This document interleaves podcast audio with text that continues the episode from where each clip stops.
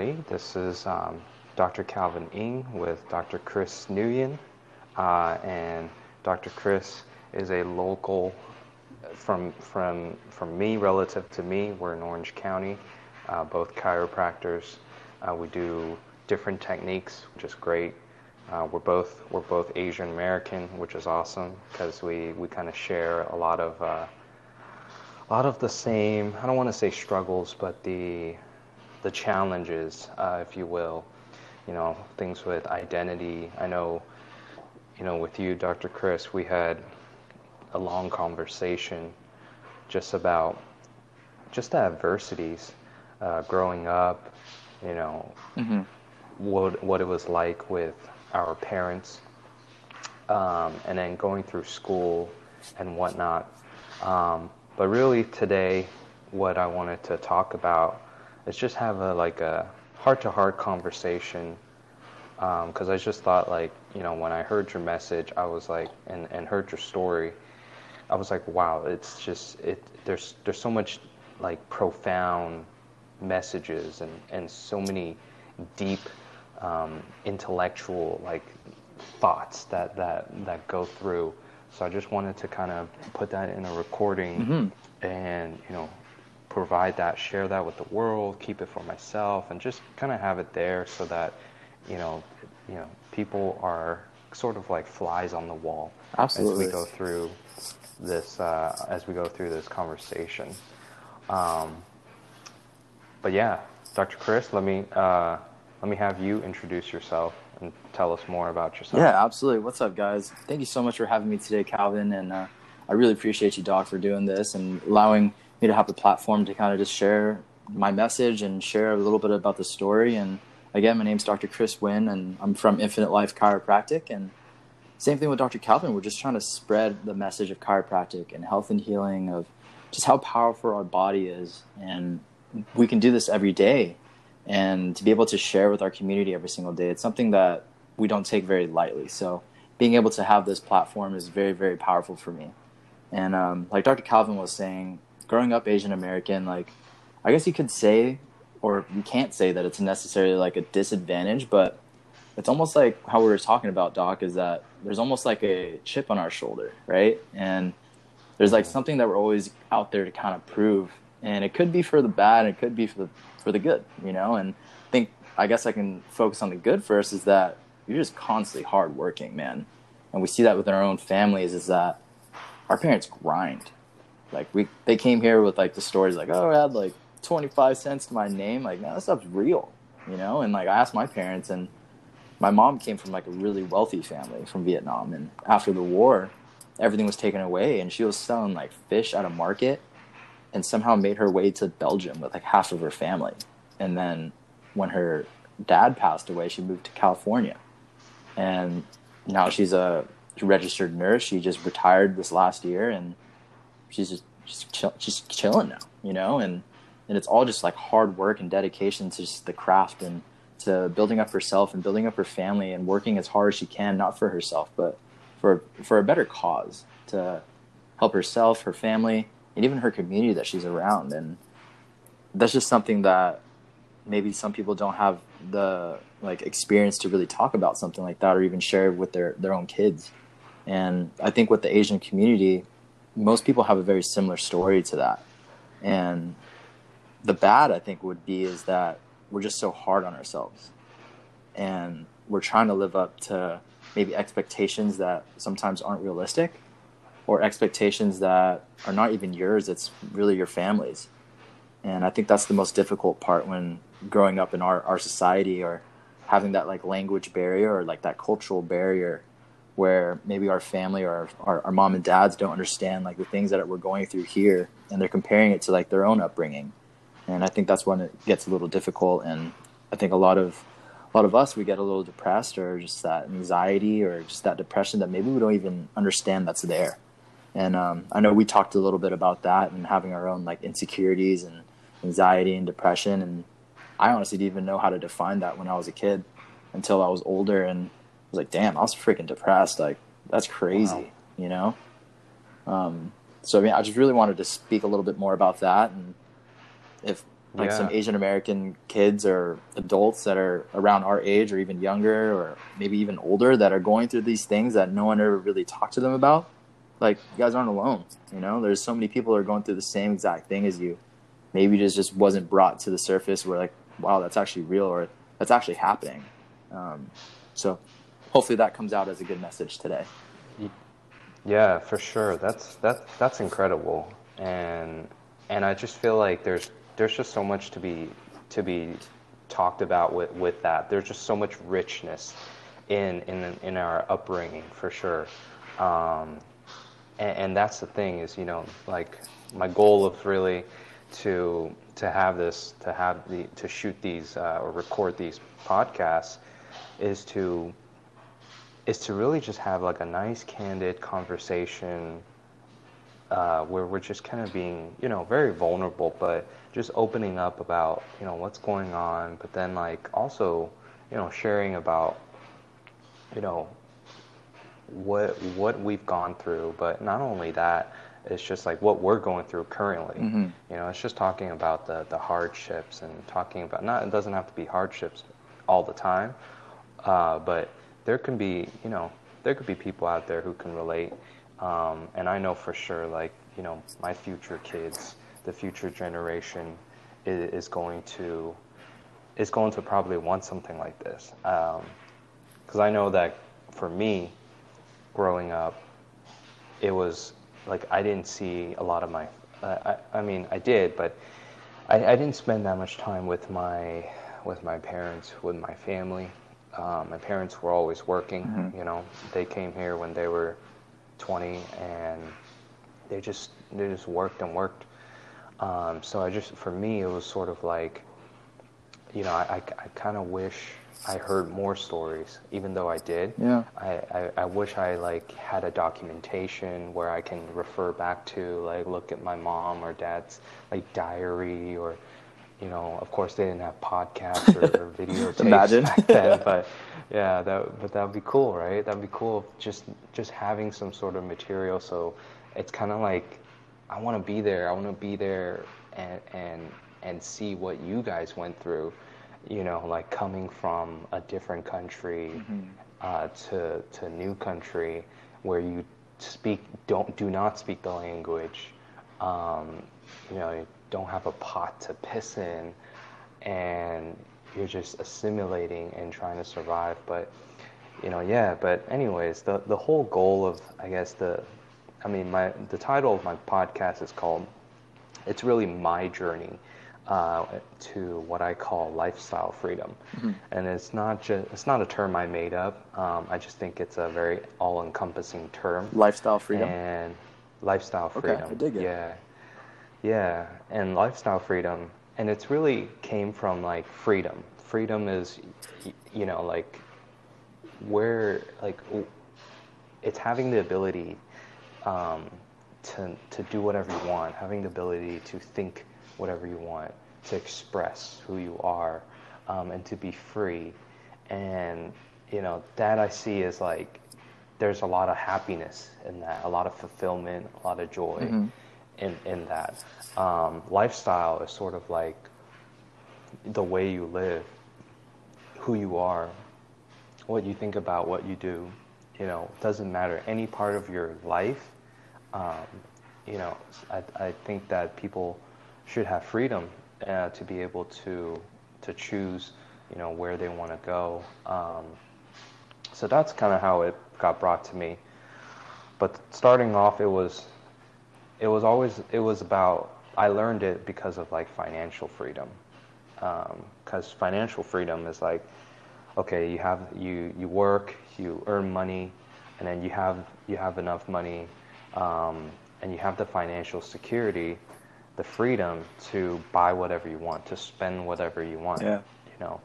And then there's another term that I came across that I learned, and it's time freedom, which is you spend little to no time making money, which means you have time freedom, so you have the freedom to use your time however you like. However you like, yeah. And that's not the reality of most people in America, at least. is because they're always, you know, they got to go to their job 9 to 5. Mm-hmm. They come home and they got kids, right? They got all these things to do. You know, if you're an employee, you're working 40 hours a week. If you're self-employed, you're working, you know, 80 hours a week. Yeah. And it's just like, you know, you may make some money, but it's always tied to how much time you have. And so we're limited on time. So like, and you're limited on money when you're limited on time, if time is associated with your money. Exactly. I mean, they always say like time and money is really the same thing. Yeah. Right. And it's true. The only difference is you can't possibly get back time. So, so for my journey, it's like, I want that time freedom, because I want to not have to worry about, kind of like going back to like how our parents, you know, for me, it was like, you know, my parents worked, like my mom had a shop, still has a shop, still working from like 8:30 to like 10:30 at night, you know, so at the restaurant. And, you know, part of that is, like, she loves doing it, too, because there's a community, like, in that restaurant and stuff like mm-hmm. that. But still, it's, like, it's a lot of time, like, away. Like, she comes home, and then it's, like, you go to bed, and then you do it all over again. So there's really not that... And that was 7 days a week. Man. You know, she's still doing it. She's still doing it, you know. Still open during this whole coronavirus stuff. Lockdown. Yeah. And for my dad, it was like similar, but I mean, he was a contractor, and he would go to work at like 8:39, and then he would get off at like 5. But then he had like paperwork because he ran the company, so he had like all this paperwork to do and payroll and all these things until like, you know, 8, 9, and that's when we would like go eat dinner, and then you come home and you do it all over again. So it was like, that was sort of like my life, like growing up. So I knew, like, even though I had this like nice house that I was living in, I was comfortable, I had everything provided for me. So for me, it was really comfortable, but I knew because my parents always said it to me. I always knew that it, like, they had to trade a lot of time to provide all of that. Yeah. And so when I look at that, and I'm like, well, where do I go going forward? Like, I now became a doctor instead of being a, you know, owning a restaurant, instead of like doing construction, like I became a doctor. And so like, I'm able to make, you know, a little bit more than them. I should be making a lot more than that. And because of, you know, the education, that's what they wanted. But it's sort of like, I looked at it and I'm like, but I'm going to be doing the same thing, you know. If you don't change things around, Yeah, I'm going to be trading time for money. I'll be treating people from, you know 9 o'clock to, you know, 6 o'clock. And... It's going to be the same. It's not vicious cycle. It's still the same. Yeah, it's still the same. So, you know, for me, I was like, okay, like I wanted to dive into other things. I wanted to learn about like finance. I wanted to learn about like how to create like wealth, because, you know, I want that time freedom. I want to be able to, you know, spend time with my kids, watch them grow up, you know, take them to wherever. And just be with them as much as I can and cherish those moments that I feel like I didn't have growing up. Yeah. It's not really a resentment towards them. It's just I see what I want and I see what I don't want. So yeah, I mean, I think a lot of people can probably relate to that, perhaps. But yeah, those are just kind of the thoughts of like that went through my head of just like of when it comes to freedom, right? Yeah. And it really means so much more to that too, because freedom is like it's anything. It's any if you want to be a chef and own a restaurant, then please do that, right? That's your freedom. Like, you got to figure it out. But what I'm saying is, what does having time in your favor provide for you is like your life purpose, your purpose to deliver something, you know, to help others.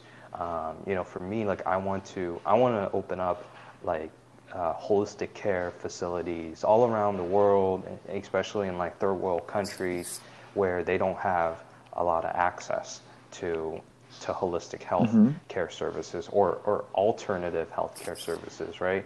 Most people are like, oh, you don't take insurance, then I don't want to use you. I don't really. Yeah, exactly, because because insurance doesn't cover what we do.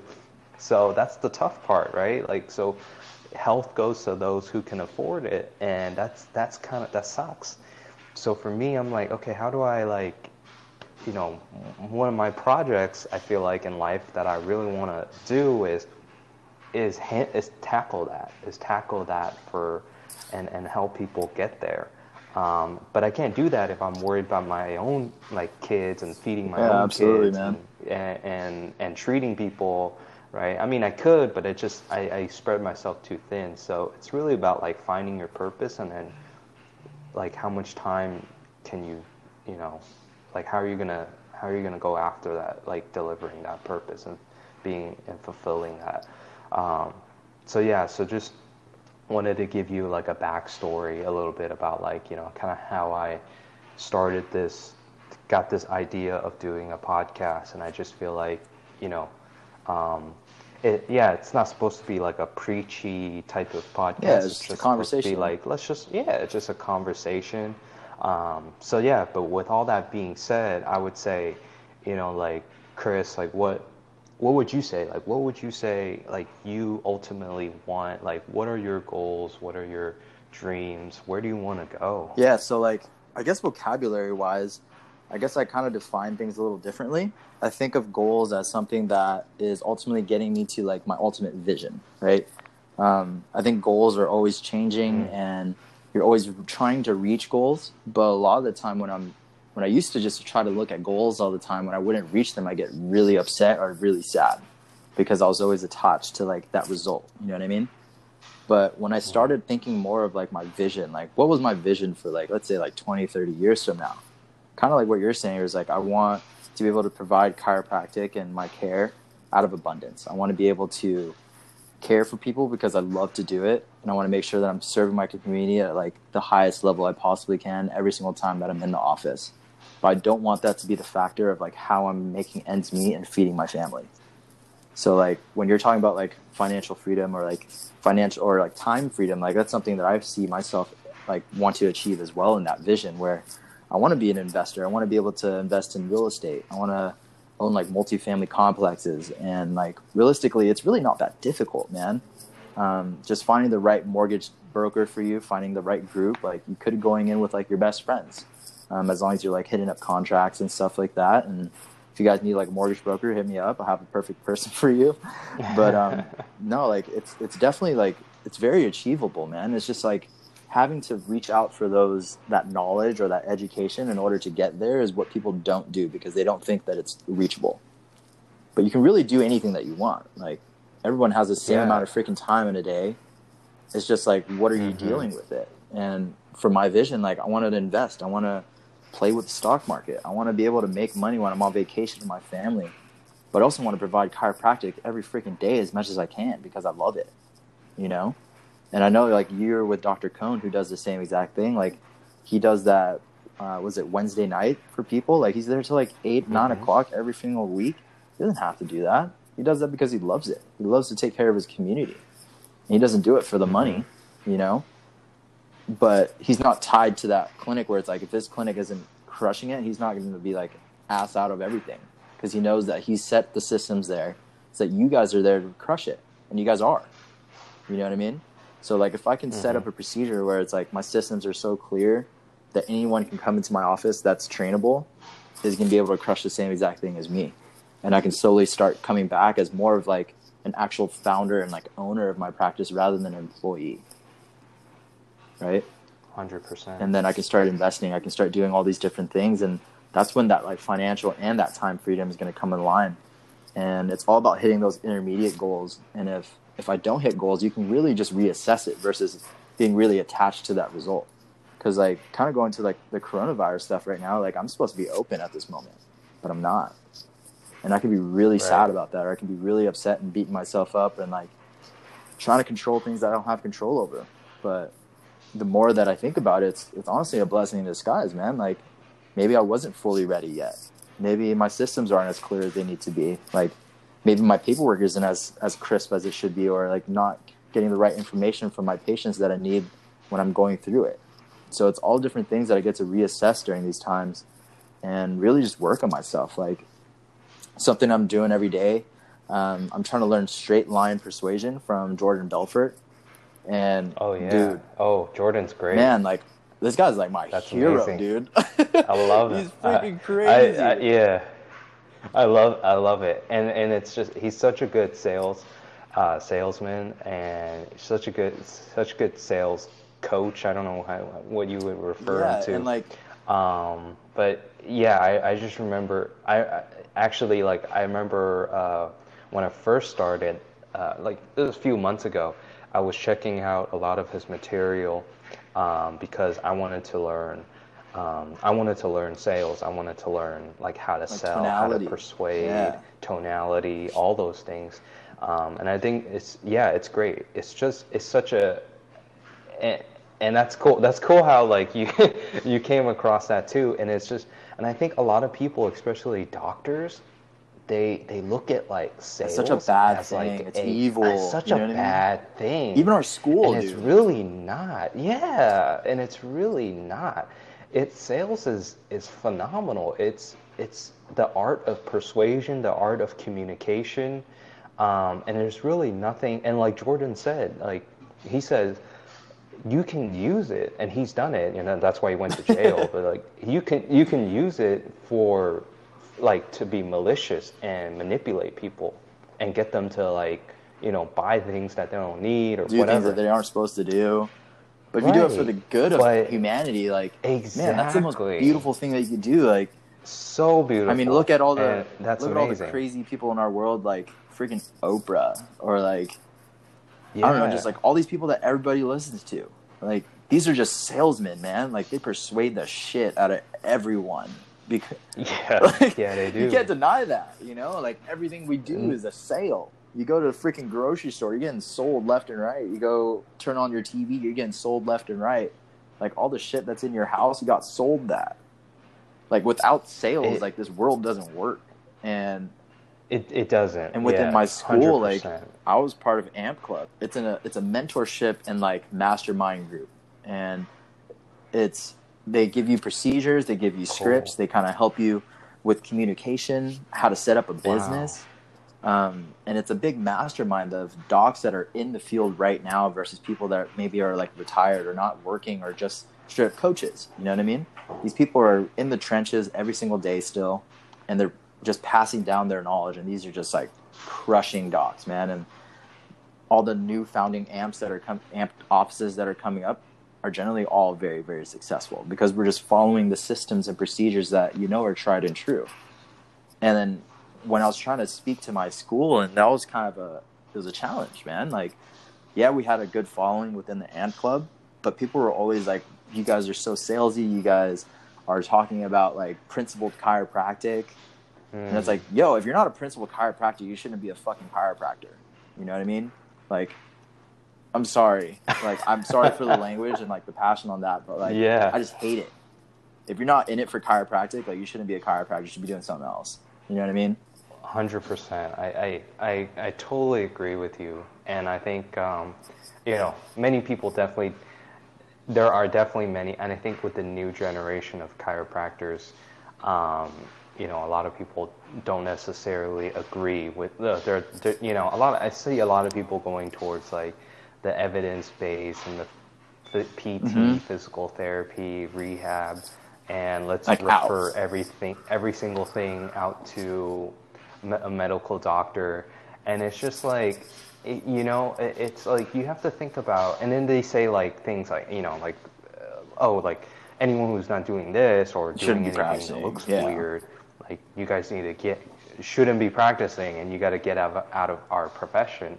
And I'm just like, what do you mean our profession? Do you know how this profession got started? It started because somebody who was deaf got adjusted and they got their hearing back. And ever since then, it was all about healing. It was all about restoring the body's like normal physiology and doing like healing the body in ways that, you know, medicine could not do.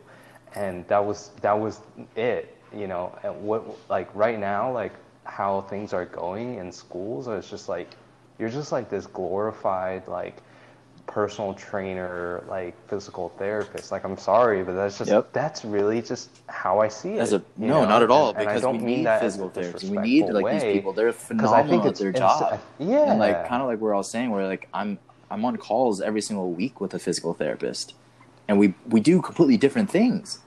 Right. Exactly. But we work in conjunction with each other. You know what I mean?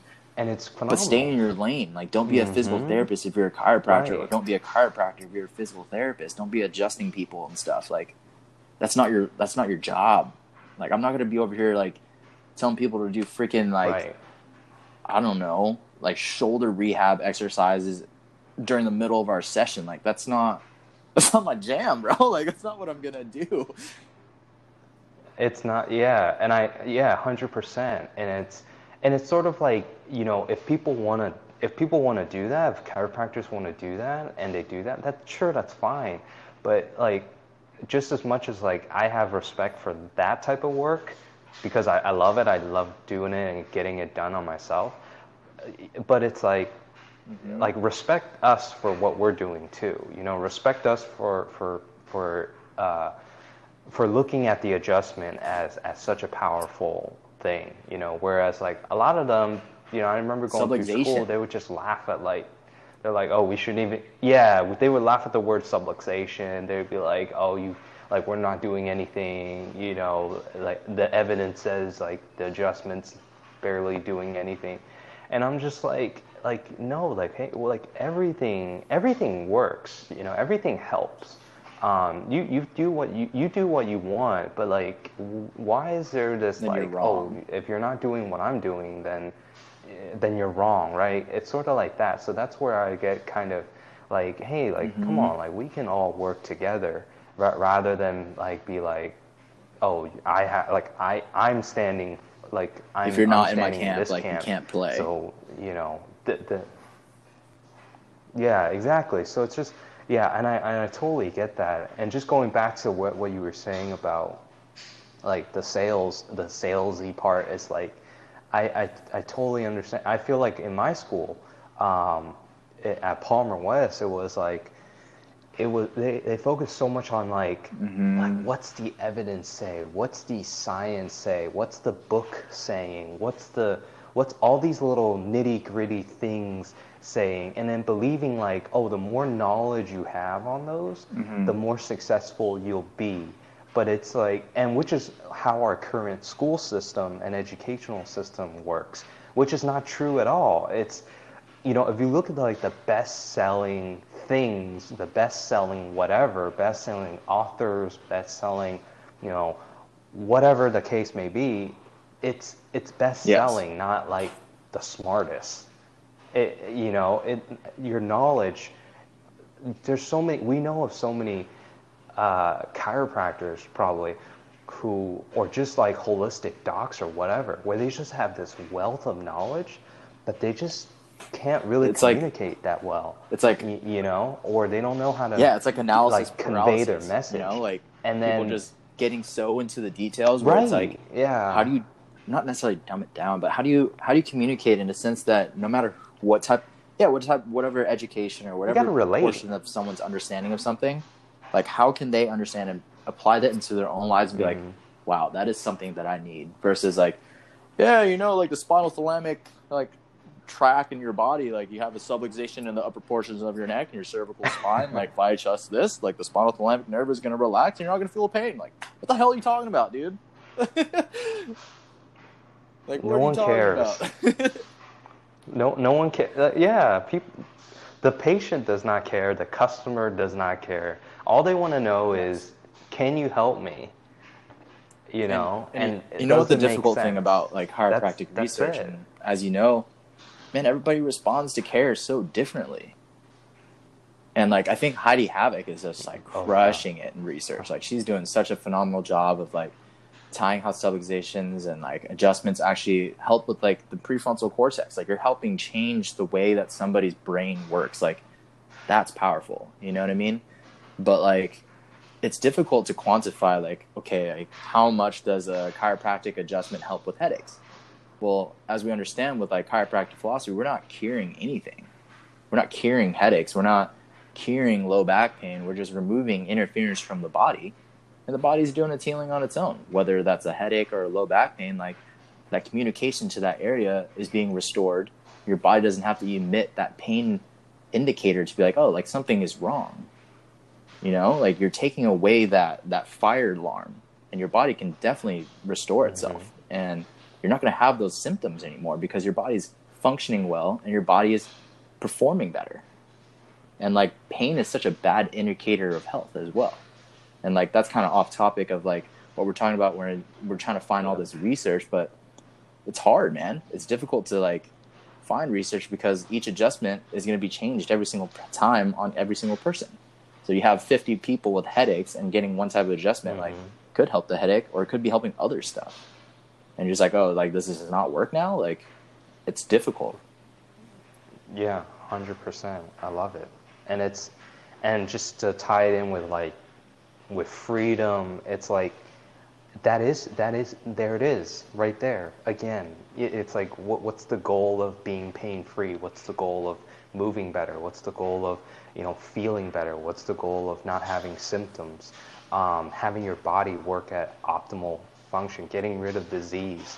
It comes down to like one thing. Everybody just wants to be absolutely like free, to be free from anything that ties them down, right? Just imagine having, you know, my dad went through liver transplant, and before that he had cirrhosis. And it's just like, when he had that diagnosis, when we found that out, it was sort of like that just put a cap on freedom.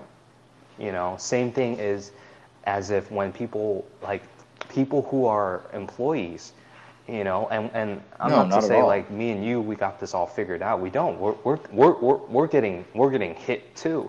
But I'm saying like financially, a lot of people are getting hit, but there's no like other stream of income. And so what's happening is you know, now you're capped, now you're restricted. So you don't have this freedom of, once again, lack of freedom, even though we're in this free country, but it's an illusion almost. But it's freedom really comes from within. Not you don't just go to a place and you're like, oh yeah, I'm in a free country and I'm free now. It doesn't work like that. It's like you have to earn that. You have to find that. You have to be willing to put in the work. You have to be willing to go and, you know, go get care. Go get, you know, chiropractic care. Go get naturopathic care. Whatever it is. And you have to be willing to take those steps in order to achieve that freedom. Because freedom's not free. You know? And it's crazy. But yeah, I love that. I love how I love how you said, dude, it's changed my life. Straight line sales thing. That's like, just. Oh yeah, I bet. I really wanted to do it. I have so many things going on, but I almost did it when he had that big 75% sale. I think I was so close. I was so close to doing. I think this was back in like November or December, but I was so close to buying it because I just resonated so much with what Jordan had to say about, you know, sales. He doesn't sugarcoat anything. He's like, we need to be selling people if they need to be sold, and you can't try to sell people that shouldn't be sold.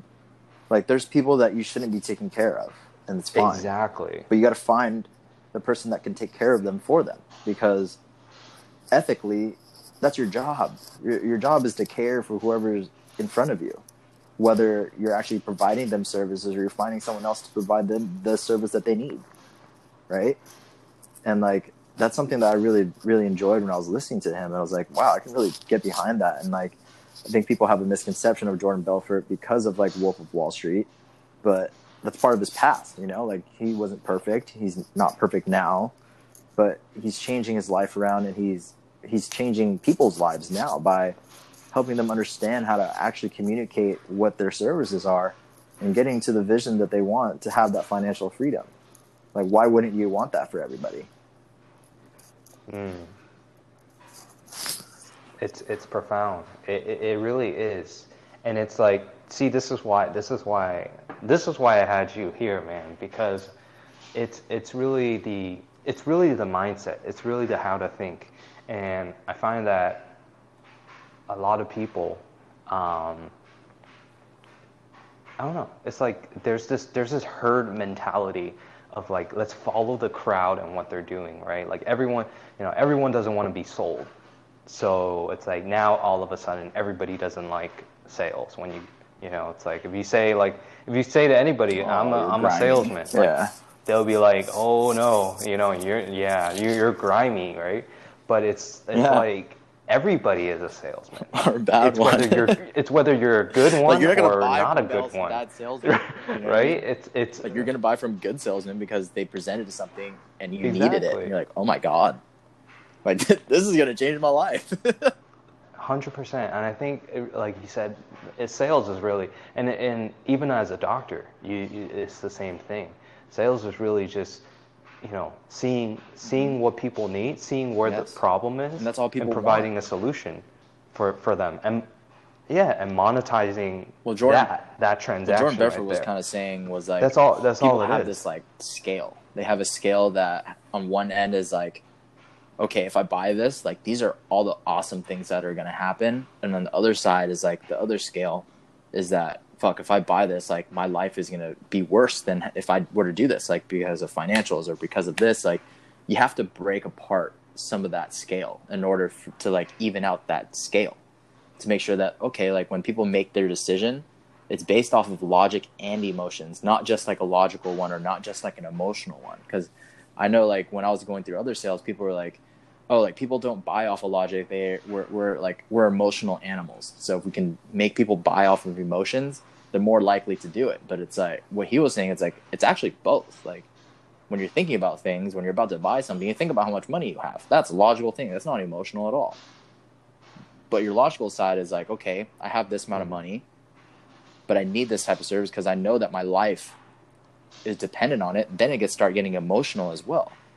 So if you have that come together, this person is actually going to make a better decision because it's tied into both, where they can actually allocate their maybe funds differently because they know that their life quality is going to be improved from it.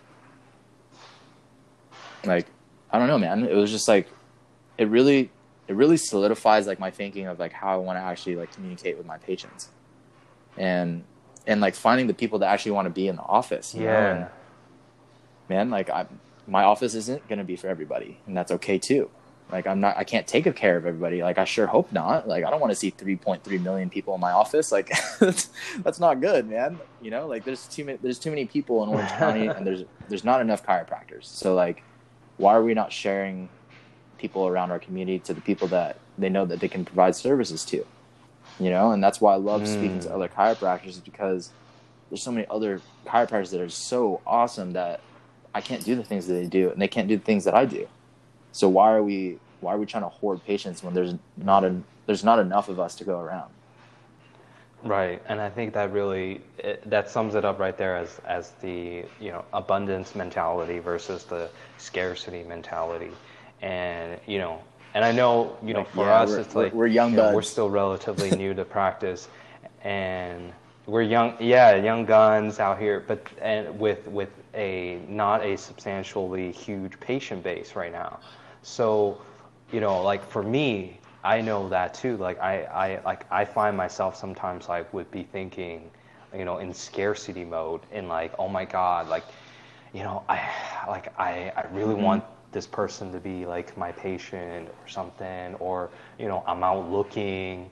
And rather than being like, hey, like, you know, like if you like what I do, then you're going to come. And if you don't, then so be it. So like, talk to me a little bit about like, kind of like your like you know, where you're at in your headspace with that whole thing. Like, what are any like challenges there? Or, like, what are you going through? Just well, as of right now, as a new doc. As of right now, and building up. I've been really enjoying just communicating with people and just kind of telling people about just my story and how I want to help them, and just learning a little bit more about them as well. Because I've been meeting more of like professionals lately than actual like patients, because I've been kind of holding off on that. I don't really want to like give all this like almost like sell a bunch of people where I don't have anything to sell them for, you know? Like, I don't have an office at the moment because I'm waiting for construction to be able to start at the moment. So for me to like just talk to a bunch of patients and try to sign them up, like, I don't have a timeline for them.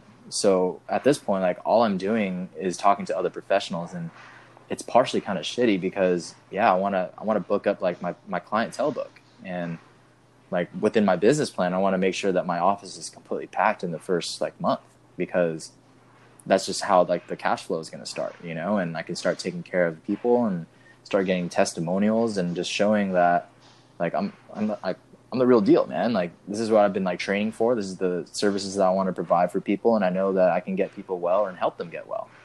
And it's because of how awesome our body is, not because of how amazing of a doctor I am, but just the way that I can communicate what I'm doing. And I know that I can deliver the goods. That's what it's going to be about. And just meeting other professionals in the area that can tie in with like my vision and tie in with like the network that I know that I'm going to need. That's something that I have been really talking towards. And the challenge at this point is like, when this construction starts, like, how do I start getting in front of people? How do I start doing my health talks? And like, I know we talked a little bit more about like my plans on trying to get into health talks, or like different plans on getting in front of people in general. Like, I don't know when people are going to start gathering together anymore. Like, when is that really going to happen again? So really just trying to devise like a new plan of like a marketing strategy to be able to talk to a lot of people in a short amount of time, like how my originally plan was. So that would be the big challenge at the moment. So yeah, man, if you can kind of help me in that aspect, that'd be great. But right now it's a lot of referral based, which is good, but also not good as a starting practice, because you don't have enough people to run off of like a referral based practice. 100%. And like yourself, you know, I agree. The tough part about starting out is, A, it's like, number one, we're relatively young. And if you think about it, like, most people want their docs to be seasoned. They want their docs to be... I do, yeah, absolutely. Which I totally get that, too. It's like, of course, you know, and so that's... I'm just, you know, I'm not complaining about it. I'm just pointing out like the challenge. It doesn't help that being Asian Americans, we look like 12-year-olds. Right. It's so funny because it's so many people always say like, oh, they're like, you're a doctor? Like, what? You look way too young. And I'm just like, yeah, you know, I started early, you know, Asian family, but. Which is not true. Like, for me, like, I didn't grow up in a household that, like, my parents pushed me to do anything. Like, you know, I graduated. They were very lenient and very open. They just wanted. They're just like, just don't be a screw up. Don't gangbang, Calvin. And, you know, just don't be a screw up, and don't. Exactly, and you'll be fine. You know, just live the normal life kind of thing. So I was blessed in that sense. But yeah, like, just current struggles, I think, or challenges is like, you know, when you feel like you got like momentum on a certain thing, kind of like right before this ended, like, I just felt like, oh, I was building like, you know, good solid patient base, and then, you know, I was doing my thing. I had all these like talks lined up, and just got chopped. It was just like boom, just like that, where. Just got chopped straight up. And it's like, you know, and I know, like, yes, financially, yeah, it's definitely taking a hit, but it's also, it does a lot to also like your mindset, your emotions, right? Like your confidence level, because it's like, now it's almost like I there's so, and this is going back to like me feeling like I'm thinking in a scarcity mindset kind of way. Is that now I'm thinking like, okay, there's all these people like that are trying to save money, mm-hmm. and they're trying to worry about like the necessities, like, you know, and it's like how am I going to sell them? How am I going to persuade them that this is like they actually need like this type of care, which I totally believe that they do. They need to take care of their bodies. It's like, come on now, like if you're scared about illness, like what better way is it to come to us to prevent that, to keep your body working in an optimal shape. But it's also like knowing that a lot of people don't think like that, and also feeling like kind of inadequate on like how do you convey that message to them. So like those are kind of like, you know, been like the thoughts that are coming to my head all the time. And it's like there's a lot of things that I do, you know, as you know, like I'm involved in other businesses, and so like in my other businesses it's like there's that too, there's that level of persuasion and communication. And it's just like there's times when I just go through it and you're not producing the results that you want, kind of like what you said about like being attached to the result. And you're absolutely right. I find myself like if I'm so attached to like, hey, like I want to achieve this goal, I really want to get here, and then if I put like a time limit on that stresses me out even more, because then you think of yourself like, as like a failure or whatever it is. Then it's you.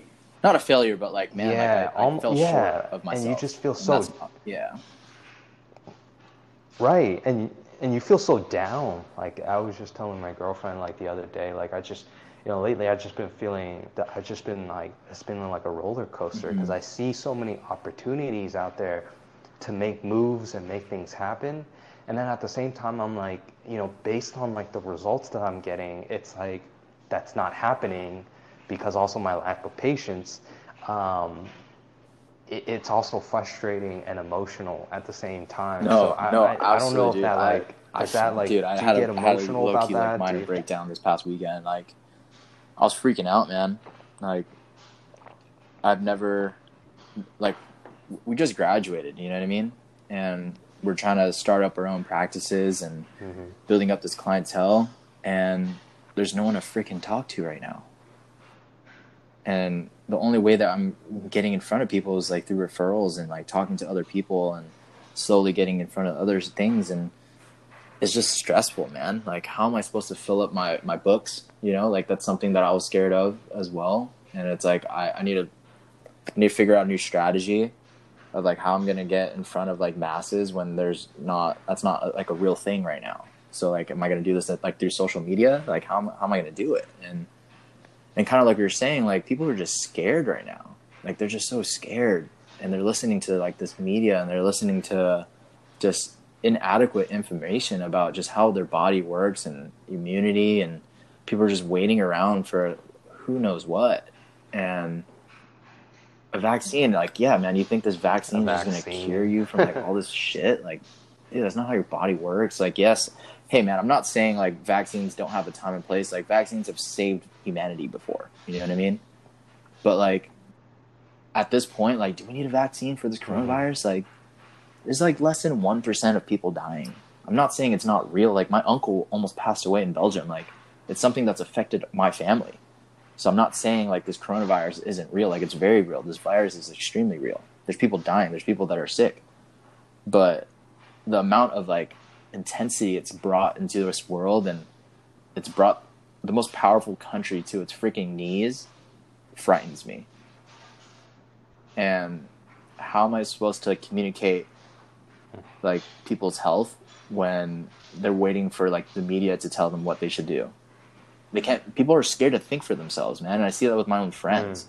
Like we get in arguments like almost every day because people are freaking just stuck inside. Like me and my best friends are like constantly arguing about random things, and I'm like, why the hell are we arguing? Just like people just can't think for themselves, dude. And like been trying to be rational about things, and it's difficult. And things with like even like personal stuff with like my girlfriend, like we're doing long distance, and that's tough, you know. And Like, I don't know, man. It's definitely a lot to take in all the time. And like you're saying, it's a roller coaster. Some days I'm feeling like super pumped and like high on like a high because like maybe having like awesome meetings, like people are saying this, people are saying that. And then some days like I'm not as busy, just kind of sitting around and like doing something that I'm not wanting to do, which is not working at the moment, you know? And yeah, man, it gets a little, it brings me down for sure, but just trying to focus more on the positives, like positive things for me right now. I'm healthy. I'm not sick. I have the funds in order to open up a practice. I have the skills to be an awesome chiropractor, and I have the communication to be an awesome chiropractor. And I have a family and friends that support me. And those are like the main things that I really need. And I think just going back to like the bare basics of those things really like brings like some peace into me. It is, man. Like, we're fucking blessed, bro. Like, we're so blessed to be able to like do the things that we do, you know? And yeah, we are. It's just a little flash in time that we're getting stuck right now. And just what are we doing like throughout your day, I think, to like fulfill that, you know? Like, maybe it is to not do something for a moment. Maybe it is to like watch Netflix or play some video games or hang out with like your parents just to like chill. Like, it's totally fine to not do something, but you also have to make sure that you're still progressing and like laser focused on the things that you need to accomplish. It's really just finding the silver lining and keeping, just making sure like you believe it, making sure you're like, it's the why, your dude. Mindset it's is, the why, is right. You know what I mean? Because like, if not even just chiropractic, you know, chiropractic's the one that's like, what is your why? Like attach yourself to the why. But it's like, man, everybody has a why, and it's during the times of struggle that you need your why the most. Because if you don't have a strong sense of why, like, you're just gonna be lost. You're just gonna be doing things that you have no idea. You're gonna be adding random crap into your life that doesn't need to be there because you think it's going to get you to where you need to be. But like, if you can really root yourself down to the ground to what your why is, every single thing that you do in your life should be pushing you towards that why or that vision that you have. Yes. And it's really, if you have strong enough reasons, if you have a strong enough why, then you'll push past it. You'll keep going despite despite the good things and the bad things. It's you're still gonna do it. I mean, which is why, like the roller coaster ride. It's like, you're gonna have ups and downs. Yeah, and stuff, dude, but we're like, strapped in. Dude. But I'm locked in. You know, I'm strapped in, and I'm not gonna raise my hand and say like, hey, stop this ride. You know, I'm gonna stick through it. You know, that's kind of like my mindset going through this whole thing is like, hey, I'm going to be there. I just have this saying where it's just like, hey, I'm either going to succeed or I'm going to die trying. That's kind of like the mindset. And like, I don't know, like for me, like it's, you know, what I've been noticing lately is like, it's kind of like that, almost like that immigrant mentality in a way. I don't know whether that's the right way to call it because there's a lot of people who aren't immigrants who think like that too. But I think it's more like it's and you find it more in like I agree. In an immigrant population. And I think it's because it's the work. Yeah, it's that grit, it's that work ethic, and it's really that like knowing like, hey, like what an opportunity it is that, you know, I moved my entire family to a different country. You know, like for the Americans out there, it's like, just think about going to China and like being like, you can't say anything bad about the government. You like, you know, you start, you text a friend something joking about the government, you're screwed. The next day, somebody's going to come after you. That's, you know, that's what's happening in China. And it's, or you go to like Iran, you go to like the Middle East somewhere, and you're like, and you're just, you don't have all this luxury going on. You have like constant like fighting, constant like violence, you know, or you go to like Africa, you go to like Haiti, and you there's so much like scarcity, and not a lot. Yeah, and like people coming from like other countries to here. Like, it's, just imagine like, God forbid, like some crazy ass war happens in our country, and like somehow we get like divided. Like that's literally what happened to people, and they had to move to another country. Like imagine going to vacation, but like it's not a vacation. You had to freaking move there because you were forced to do that, and like start up again. Like you couldn't bring any of the funds that you had here. You had to start up from nothing. Like that's literally what these people had to do.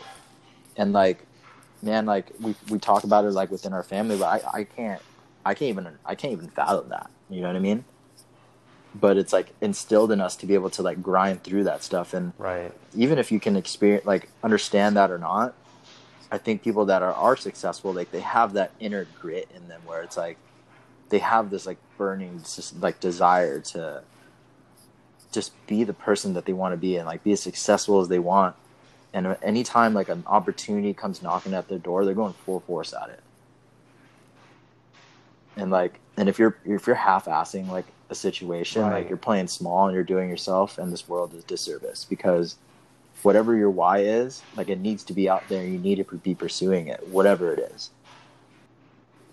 How does one find their why? Man, like I'm not a freaking life coach, but like I think finding your why is just like, well, like I found. Well, how did you find your why? That'd be the easier way to do it than trying to like talk out of my ass right now. But finding my why, like what I really enjoy doing, you know, and what I really enjoy doing is meeting people and connecting with people. And I love connecting with people. I love talking. I love figuring out like different things in people's lives. And I also love helping people. And I tried to figure out what type of like profession that really lined up with for a long time. And I thought it was to be a physical therapist. And then I found chiropractic. And chiropractic actually more found me because I never even went to a seminar, and there was a seminar at my school and I went to it, and it was my school that held this seminar, and it just kind of found me, and it really connected with that. Like, wow, like I get to like talk to people every day. I get to help people every day with my freaking hands, and I get to build like a relationship. Like that's awesome. And why do I want to do that? Like I saw my own mom, like, working so hard to provide for her family. Like I want to be able to help myself, my family, and even people in that same step where they're trying so hard to like support themselves and their family that they forget about their own health. And chiropractic is a vehicle for me to be able to help people in that sense. So like that why for me is to help people like my mom or people that are struggling all the time to like make ends meet. You know what I mean? And they forget to take care of themselves. And that was the why of like chiropractic. And like the why for like my life in general is to make this place like a better place by building the relationships that I know I can build. That's amazing, man. I love it. That's profound. Because like this life is all filled with like connections. And it's just, you know? Like how can you make this place better? And it's by meeting people, and it's by helping others. For me, you know? No, you're right. And until you meet people, until you talk to people, connect with people, you don't really know what these problems are.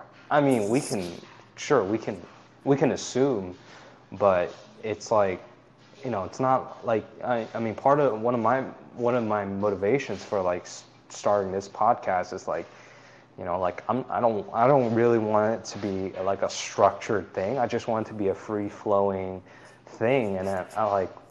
One of the things is just like, hey, like, how do we have deep conversations about life, about adversity, you know, about like the stuff that people go through, you know, stuff that we're going through.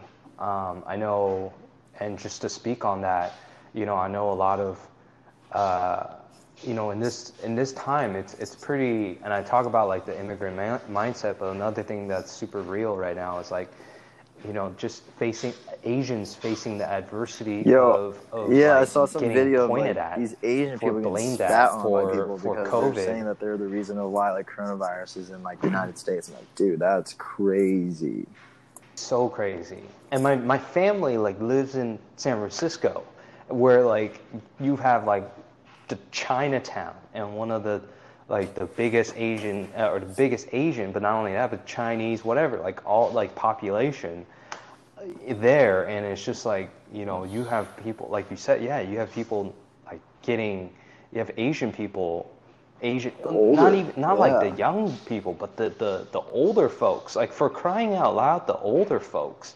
And it's sort of like, what the hell? The older folks have been here. My parents have, ever since they were here, like, they've been here for like 50 years and they never gone back. And it's like, why are they getting like beat up? Why are they like, why are you guys picking on? It doesn't make any sense, you know? And it's just like picking on the weak, you know? Because I'm like, I haven't been approached by anybody, you know? I know like Dr. Cohn, like when this whole thing started, Dr. Cohn was like, you know, you want to be careful out there, you know, because people are gonna start like saying stuff to you because of this whole like stupidity thing. And I'm like, all right, but like so far, literally, like no one has like told me anything, you know. But it's like they pick on the weaker, they pick on the so old, wrong, man. And it's just like, dude, seriously, so wrong, man, so wrong. And it just it pisses me off. Because it's like, are you serious? You know, these people are like one of the hardest working people in history. The only thing they want, they never like are malicious to anybody. The Asian population, I've never seen anyone ignorant, being like malicious to anybody. And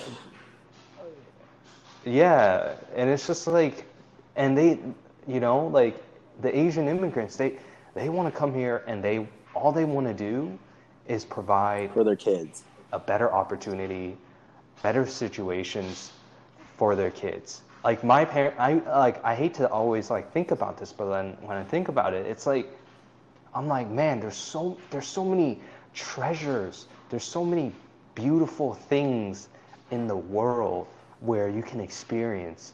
You know, people have gone to, I haven't traveled that much, but like people have gone to like Greece, people have like went on cruises, people have went like to all sorts of different places and experienced all types of different things, and that's just part of the human experience. And then for my parents to be like, ever since they were young till this day, just working still, living in the same place, same routine every single day, it's sort of like, I always think, and I'm just like, they sacrifice their entire lives so that I can have a platform of where I am now. And if I'm not going at 100%, if I'm not grinding, if I'm not continuing it, if I'm not like taking like it to the next level, letting them, then you're wasting their like hard work and all their sacrifices that they've done. And I totally get behind that, man.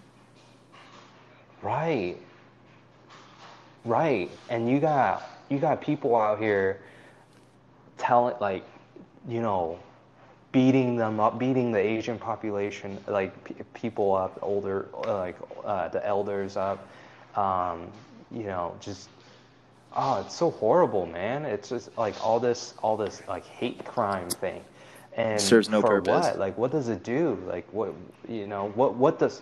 Yeah, what does the violence do? What does calling them names do? It's really sad, and I'm just like, I don't know. Like another way to think about it is like, you should be like, what can I learn from these people? Because these people are like so focused and driven, and they're so accomplished.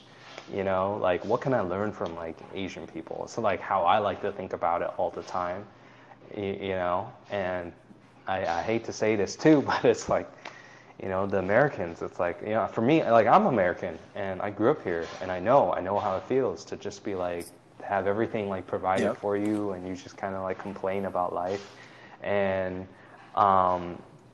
you just expect, you almost entitled to it, like things to be all right.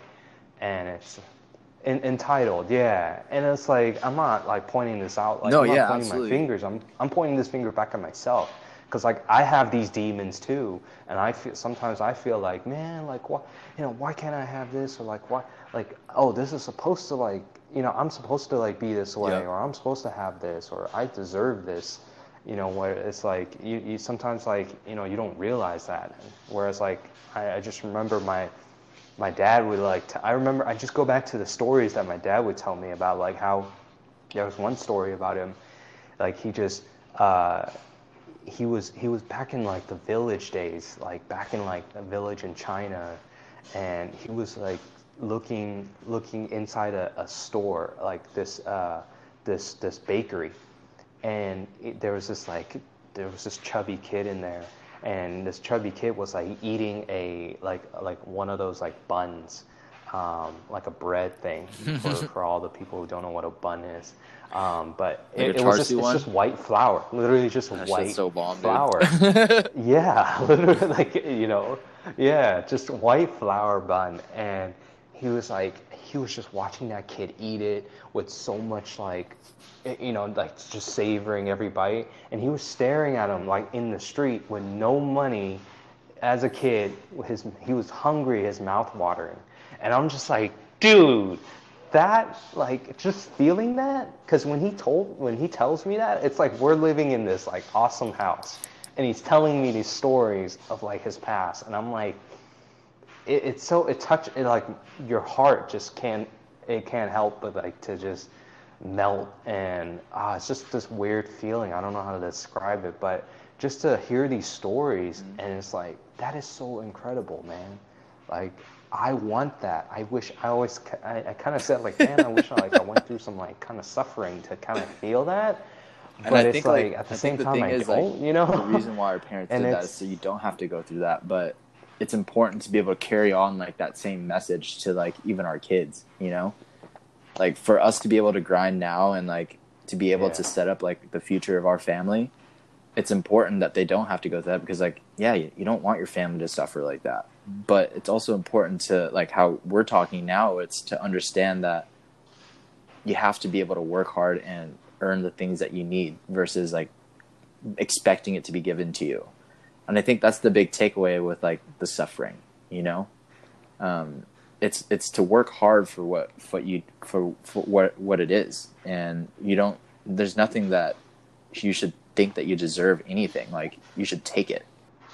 I don't know, like, that's kind of the mentality that I have. It's like, I do realize that I do get into, like, the, like, entitlement sometimes. I'm like, no, man, I need to snap out of it. Like, no one's going to give me any of this stuff. Like, I got to go get it. And if you can instill that in your family, man, I think that's the big premise of it. I was born here. Yeah. I was born in Anaheim. Were you born here? So, like, I didn't grow up very wealthy at all. Like, my we still live at the same house that my parents came here in, and I mean, they're pretty well off now, but they live very humbly, you know. But growing up, like, I didn't really have much, man, and I think that's why, like, I do have, like, some of that, like limiting beliefs as well of, like, success sometimes because of that, but it's a blessing in disguise to be able to, like, understand that as well, and to see that within my own family. And it's like, I don't want that. Like, I want to be able to, like, be better, you know. But it's the hard work and, like, dedication, and, like, to understand, like, there's a bigger cause to everything versus just yourself.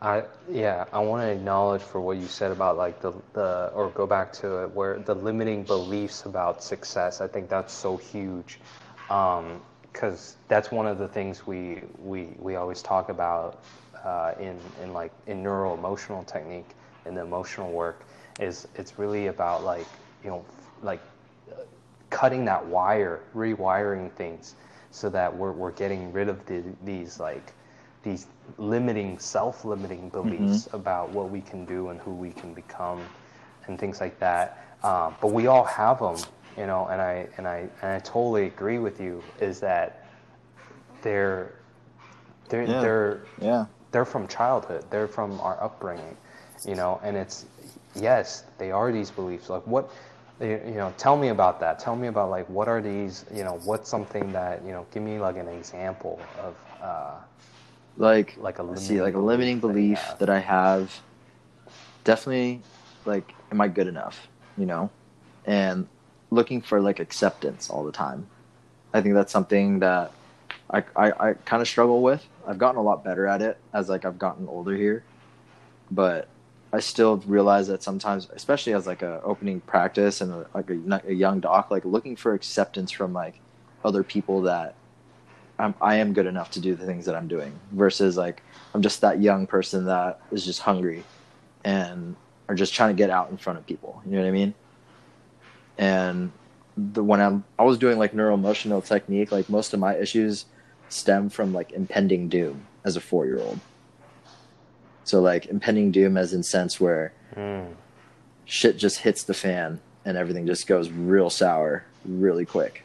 Mm-hmm. And every single emotion that I've had pretty much stems from impending doom as a 4-year-old. So like literally every single issue that I've tried to like go through and like get help from stems as a 4-year-old feeling impending doom. And I think that, and I'm like, shit, like I got to make sure like when I'm a parent that I don't instill that in my kid, you know? Because like this is something I'm struggling as like a 27-year-old. Like that's crazy. 23 years of my life, you know what I mean? Like why am I feeling impending doom for 23 years of my little life here? Like that's crazy. And like, man, that's sad. Yeah. And we all have it. And there, regardless, right? Yeah. And we all have this. We all have these things. These they call their neuroemotional complexes, or you know, but these significant events in our past where it sort of defines us, you know, in a way. It's our subconscious programming of, you know, who we are kind of thing. I know a lot of people, they talk about this, and you know, a lot of people say, you know, you just have to keep doing the work, keep grinding along. And yes, that's exactly what you need to do. And you become if you can get over your limiting beliefs, and I think it's like you are so much of a stronger person. I think it's accepting it versus like ignoring it and being ignorant to it, because you just have this like high anxiety all the time because you're just pushing through it. When I tried to accept the fact that I'm scared of failure, and I'm scared of like things just not working out and my life just turning to ruins. Like that's a real fear, you know what I mean? But if I just ignore it, like that doesn't serve any purpose other than like I'm still going to be scared of it. Like why not just be like, okay, like this is what I'm scared of. Like how can I make sure that that doesn't happen though? You know? And really just think about it logically. Like realistically, man, the only time you're really going to fail is when you quit. You know? Like that's the way I look at failure, is quitting. So like with me, like I'm never going to quit. Like regardless of like, I know I'm not going to fail at chiropractic, but if, God forbid, something goes wrong and I'm just horrible out of nowhere and I end up just not being successful at all, like I'm going to figure out something that I can make sure that I can provide myself and like for my family.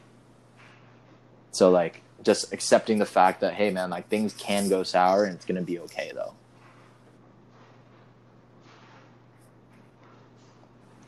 And it's really the, you know, even though things will go sour in one thing or another, you know, something will, you know, no matter what it is. But it doesn't matter what it is, but like when things do go, the worst moments, those are the defining points. Those are the best moments in life, because, you know, if something doesn't work out, then maybe it's like, hey, there's an opportunity around the corner that's waiting for you, that's better.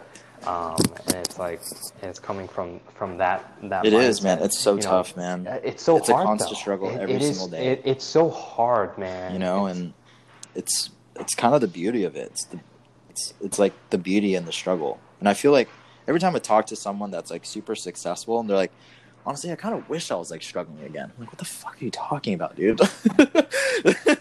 Like, what are you talking about? They're like, man, it's so beautiful. Like, you're constantly working towards something. You're just like, you're just motivated.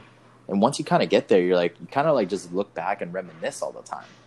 And I'm like, wow, like you really should like enjoy the journey. Like, you're looking into the, like, I try to be like as present as I can as like what I'm going on. And like, man, like you never get these opportunities again. Like I'm never going to be like, man, I'm living with my parents again. I'm not going to live with my parents for the rest of my life after this, you know? But like, it's beautiful. I get to hang out with my parents during a quarantine. I get to see them every day. I get to make sure they're healthy. I get to check them. I get to eat my mom's food. Like dude, that's great, you know? And like, I look at it, negatively a lot of the time. It's like, I wish I was not here. I wish I was back in my own place. Like, I lived by myself for 10 years. Like, it's pretty difficult moving back with your parents. You know what I mean? I'm sure most people that have moved in back with their parents, like, they can totally attest where it's like, it's weird, you know? But like, it's also like beautiful in the same sense if you kind of let it. Yeah. And I don't know. It's more of like an ego thing. You know what I mean? Yeah, 100%. I was just about to say, like, is it almost as if, like, you know, you grew up and then you flew out of the nest. And what's good, Mom and Dad? You're crawling back home, like, you're crawling back home in failure kind of thing. And it's like, yeah, like you said, it is kind of like an ego kind of thing where you're like, oh, like, I'm supposed to, like, be able to do this on my own. And do you like, talk to me, like, how do you my mindset for, like, that? what I'm doing at home and stuff, or or like going back home.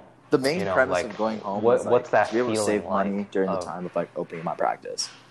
And like, man, like, opening a practice is not cheap, you know, and just trying to keep my costs low for at least like the first year is like my vision, where it's like, okay, like, at least I don't have to pay rent. I'm just gonna help my parents, and cool, like, that can go towards like the overhead that I'm gonna have. Like, that's wonderful.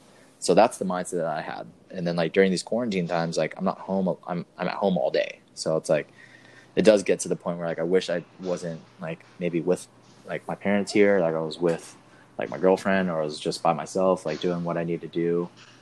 And like, just kind of switching it around, and just like, people don't even have parents to be able to do this, you know?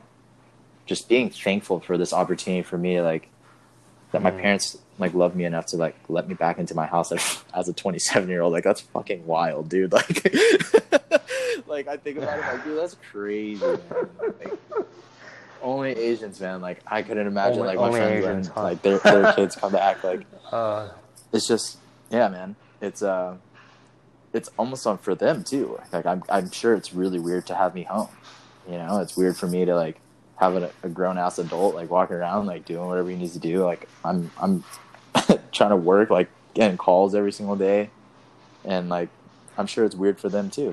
They've been used to not having me home and stuff, and now I'm home. And they've been more than grateful to have me home. And I try to be as grateful as I can. And obviously, like, we bicker and stuff here and there, just like anyone else. But just being thankful for that, you know, and just kind of cherishing the time that I'm having with my parents. Because I know when, like, things get busy and I move out, like, man, I'm just not going to see them as much. And truth be told, like, they are getting older. And that shit makes me sad, you know? And I just try to make sure that I'm as present as I can when I do have the time that I'm with them. Because I'm sure the time that I'm going to be in this house is it's going to be shorter than I feel like it's going to be. And the more that I can cherish it and just, I don't know, man. It's kind of, like, it's touching in the same sense as annoying, you know? Mm-hmm. I totally get it, For me, you know, like we're like the same age, and I don't know how old your parents are, but like I know that for me, like my parents had me when they were like 40. Whoa, really? In their 43s, I think 40 something, and yeah, so I was like a miracle child, you know, kind of thing, barely made it. But yeah, it was like.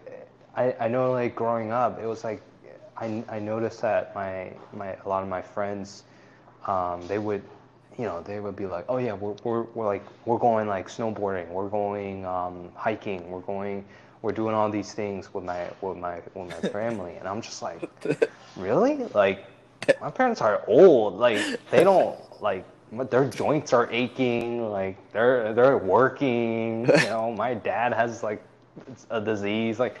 You know, like, what are you talking about? And then, so, like, it didn't really hit me, but then, like, just watching, like, how other parents were, like, significantly younger than my parents were sort of, like, it was, like, a shock.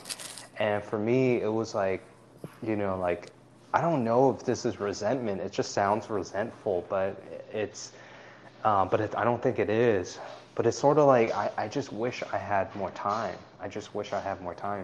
And I like to think like they're going to live until like 150, you know, and things like that. But it's like, you know, like I know the timeline. And so to think about that is tough, because I'm like, you know, my dad already went through a scary thing, going through liver transplant and everything. So it's just kind of like thinking about, okay, like now how much time do I have with him? How much time do I have on my parents? My grandpa too. He's like 90 something. So it's just like thinking about that, it makes me miss home. And I know what you're saying, because when I moved out, when I went to college in like San Jose, my parents are in San Francisco. When I went to college in San Jose, I was like so happy to like move out and like be on my own and get that sense of like freedom, that I don't have to report to them about like where I'm going, when I'm coming home. I just had like this sense of like I'm doing things for myself on my own. Yeah, but I'm using your money, so go figure. Entitlement, baby. So it was like, but I loved it. It was like, yeah, entitlement. I love that feeling of like just kind of being out on my own and figuring things out. And then now as I get older, it's sort of like, and I moved to Orange County now, so I'm even further away. It's almost as if like I'm looking for all these things, you know, like people are like, oh, why don't you just stick to like chiropractic? You know, why are you looking into like building like a network marketing company, a team, a network marketing company and stuff like that? Why are you looking like studying things about like investing? And I'm just like, because I want to get there fast, man. Like I'm trying to get there so that I can spend more time with my family, you know, because I want to get myself established, like while I'm young and I have all this energy, and I want to do it quickly so that I can have my family, like, you know, and at the same time, like spend time with the family I came from, while building the family that I will have.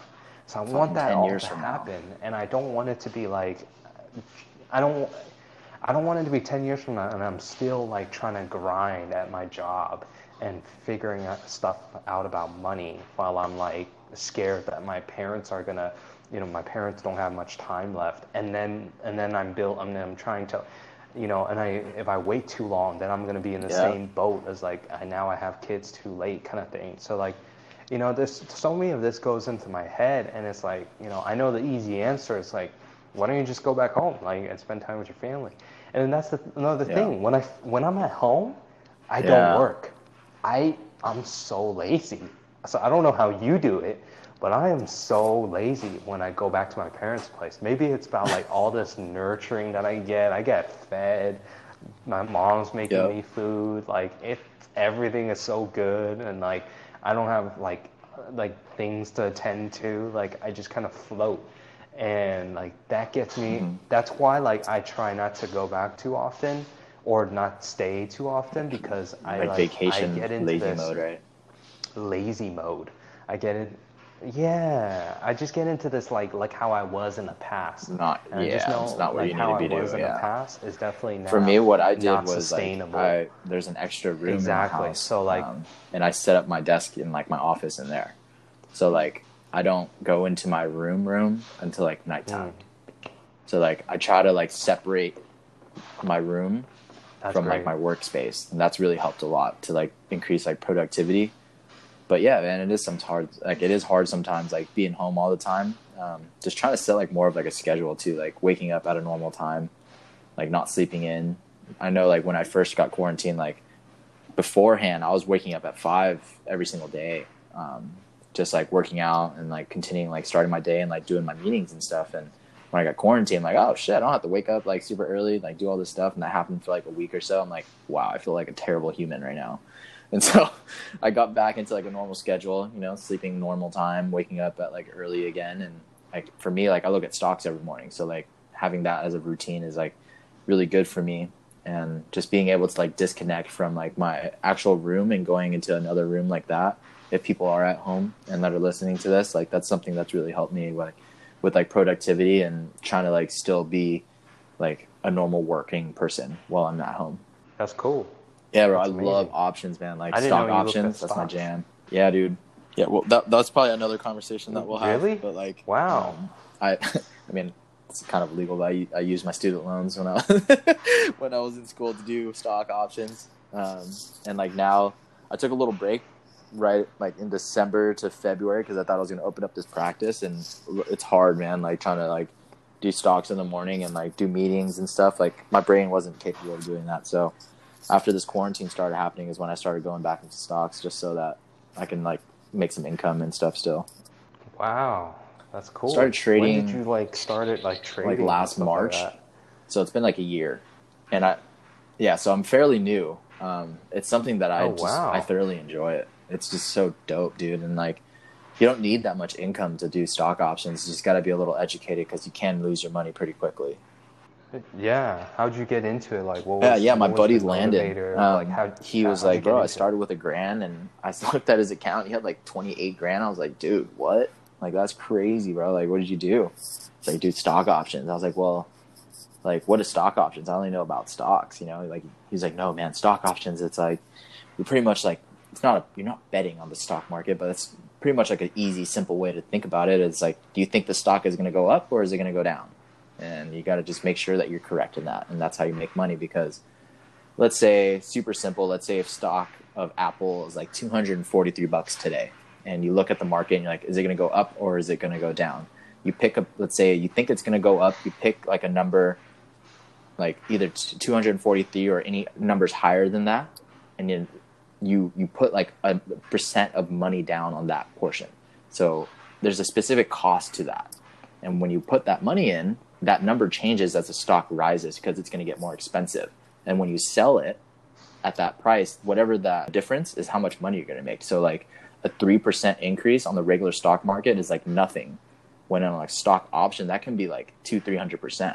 So like a $40 investment can turn into like a $400-500 investment if it's done like, if like a stock like really jumped out of the world. Like just this past week on Friday, I missed out pretty hard. So like I got into Moderna, and what's cool is like you're not investing into these stocks, so you're not like having to like research like, do I believe in this stock, and like putting money into it. Like you just have to look at data and kind of like semi news, you know? And Moderna is like a vaccine company. Like obviously I'm not for vaccines at all, but I'll make money off of it, you know? Yeah. You're just so like, I knew that you're just trading company, it. Be the vaccine for like coronavirus. I'm like, oh shit. Okay, cool. So put money on Friday. It was $40 and I was going up, and I sold it at the end of the day because it was the weekend. I was like, okay, I don't know what's going to happen over the weekend. And I wake up on Monday morning, I sold it. So I made like 20 something bucks, which was like nothing. But I looked at it on a Monday, and if I would have held on to that stock, I would have made like $600, dude, off of $40. So like, that's like the volatility of like stock options. That's awesome. What's the stuff that you're looking at? Charts, like looking at news, straight charts, or, like, so like there's like indicators on charts that we can use. Like there's like hundreds and hundreds of indicators. So my brother and I like figured out like 3 or 4 that we really like, and we just stick to those indicators, and that's what we use, man. And like it, like the indicators are just different things, like volume, like how much this stock is, like how many people are using it, different like moving averages of like, okay, like this is like an average of where the stock is at now. What is the average from like 5-6 days beforehand? And you kind of like see like the change of charts and stuff, and you can make predictions off of it. But it does take time, which is difficult, where it's like if you can miss windows of opportunity, just kind of like how I did, you know, either selling too late or selling too early, or just straight up missing the boat. And like, it's a lot of like personality into it too. Yeah, man. So like, you can definitely see like bad behaviors of like your own personal things coming into like play when you start playing with money like that. You know, a lot of greed, especially, I think is the one thing that really affects like myself. Yeah. Like, shit, like this thing's popping up. Like I see it going up. Like I'm gonna hop in, and then you know that it's not gonna pop up anymore because I already did it. You know, but you think that it's gonna continue going up, and then you lose money, and you're like, damn, like I knew it. Wow. Yeah, that's tough, because I think a lot of people, it's really when I like to always think about it this way. It's like if there's like when the whole Bitcoin thing and like everybody's mom and their dog was talking about Bitcoin, And that's when you know, man, I'm gonna sell this, you know, like because this is not going anywhere. There's no one else to buy. There's no one else to you know. There's no more. You know, when the whole world is like in on it, it's sort of like you missed the train. That's the end already. Of the move right there. So you know, yeah, you're kind of like, or if you're on the train, it's time to get off because you know you want to be. And I think like it's so parallel with a lot of different things in life. It's like, you know, do you follow the crowd or do you do the opposite? You can know, get burned. If you follow the crowd, I always like to say this. It's like most people. Yeah, most people are like, you know, I hate to say this, like this is kind of sound kind of rude, but like, yeah, most Americans are in debt. They have student loan. They're miserable with their job. They have a lot of financial stress. They have all this type of stress. They have health issues, you know, and they don't know how to think. They don't know how to like seek for help. They don't know what to eat. They don't have the discipline to for their own health and to get out of their financial situation. I mean, that's just kind of the reality. You know, that's just what I've been observing. Maybe I'm wrong, you know, but that's just kind of how I saw things. And like you said, it's like, you know, for me, I just think about like, okay, where's everybody going? Because I'm going to go the opposite, or I'm going to look at least at the opposite way just to see what's going on. And that's exactly right. Because like, when everybody was talking about Bitcoin, like, the thing was at its all-time high. And then the next thing you know, that thing straight, like, fell. And it's like that for anything with like, you know, with Apple stocks or Tesla stocks or whatever the case may be. You know, now you got this whole thing where everyone is... They're wearing loincloths on their face. Wearing, like, masks and doing all this...